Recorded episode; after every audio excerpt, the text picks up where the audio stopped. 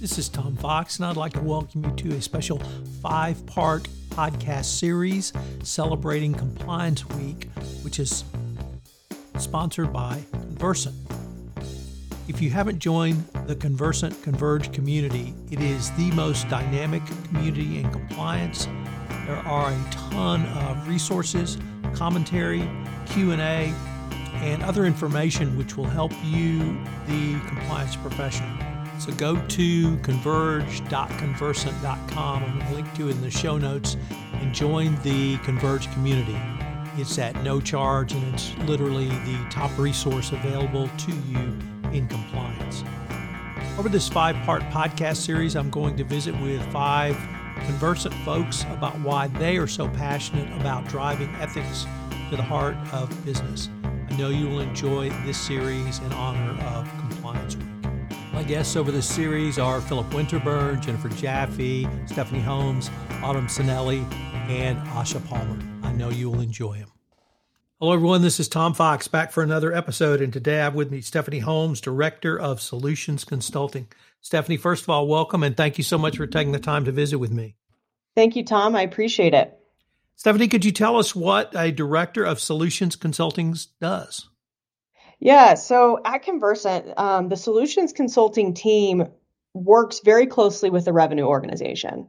Um, but interestingly enough, um, we have really taken the approach that we don't need to be technology experts to help our customers and help those looking to improve uh, processes within their organization and within ethics and compliance. So we take more of that practitioner's approach. Um, my background came as a as, as corporate investigator and compliance practitioner for a number of years before joining um, this role at Conversant. And so really taking that approach to partner with um, potential customers and customers to understand what they are um, doing today um, and how we can improve that to help them really move their programs forward. So looking forward, um, you know, a year, three years, five years down the road, what is that ideal state down the road that we can help them get there? And technology is just one of the vehicles that we use. So Stephanie, as you know, this podcast series celebrates the week of Compliance Week. And what I wanted to ask you is, why are you so passionate about driving ethics to the heart of business? Yeah, it's It's an interesting journey that I've been on. Um, originally, I started in the forensic psychology space and and realized that um, the corporate um, space of ethics and compliance is really where my heart was at.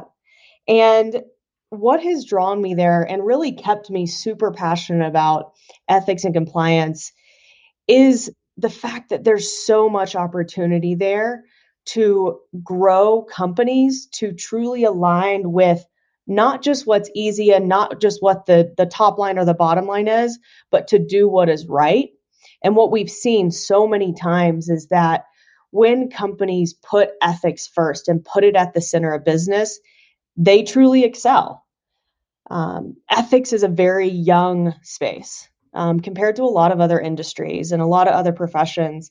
And so there is an, a huge opportunity for um, maturity and growth to not just get a seat at the table, but actually become strategic when you are sitting at that executive and that board level to drive businesses forward.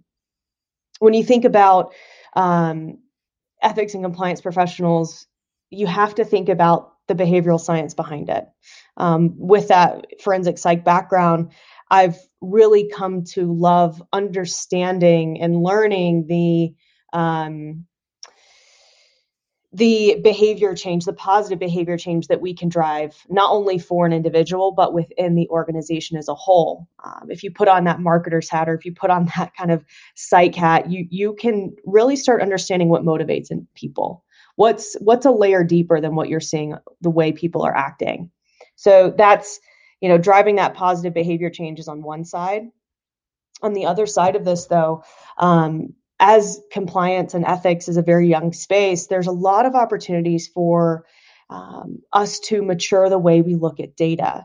We want to move beyond that one-dimensional view of risk and culture and, and what's going on at the organization to ultimately, you know, we throw around the term you know, I don't want to be reactive anymore. I want to be proactive.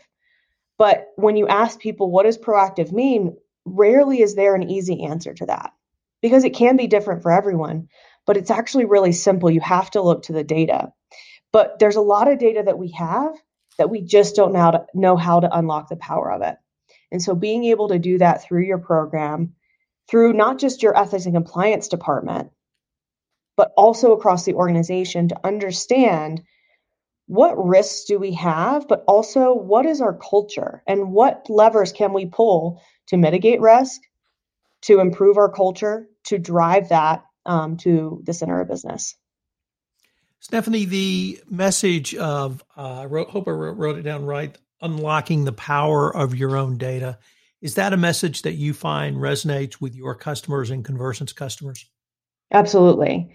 Um, we often find that when we're looking at uh, the the data that that many of our customers before they've joined us have access to, it's very it's very basic. Um, it's very one dimensional. So how many cases did you have? What's your completion rate?